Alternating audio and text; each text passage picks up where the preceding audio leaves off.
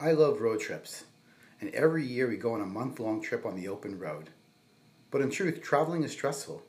You have to pack your clothes, bring food, ensure your car has been checked and has a full tank of gas, and then, of course, there's a travel itinerary. Figuring out what stops you're going to take, what sites you want to fit in, and of course, the final destination. I hate planning. And hate might sound like a strong word, but it's true. I find details overwhelming and I worry if I will make the right decision of what to bring and where to stop. My wife, on the other hand, is a master planner and coordinates our trip to a T. For me, the journey is exciting, but figuring out where to go just isn't my strong suit. So I drive and she navigates. You're probably wondering how it is possible that I'm able to leave my house and be on the road for a month with my whole family, which includes four children, ages one and a half to ten.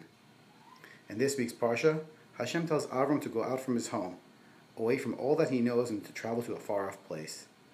Avram has to leave behind all that is precious to him his land, his birthplace, even the home of his parents.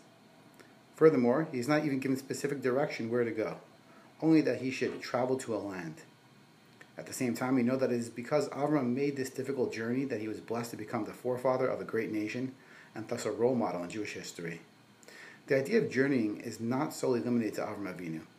Chassidus tells us that Hashem commands each of us to go on a journey of self discovery, to leave our comfort zones, and press forward in uncharted territory. It is through this that Hashem shows us our divine soul, our true selves. It is in this spirit that we can approach the month of Mar Heshvan, a month which seemingly is devoid of holidays and completely lacking in festivities. However, we can create our own joyous occasions by endeavoring to leave behind any restrictions and to embrace new challenges with vigor and excitement. Perhaps it is also from this week's Parsha where the phrase home is where the heart is is coined. Hashem is showing us that we can feel at home, we can be comfortable with ourselves, and we can live up to our potential at any time and in any place. When you bring your home with you on your journey or your road trip, then you aren't really leaving anything behind. You're just transitioning to a new and improved station in life. So never be afraid to go on a journey because in order to reach your goals, you first have to go.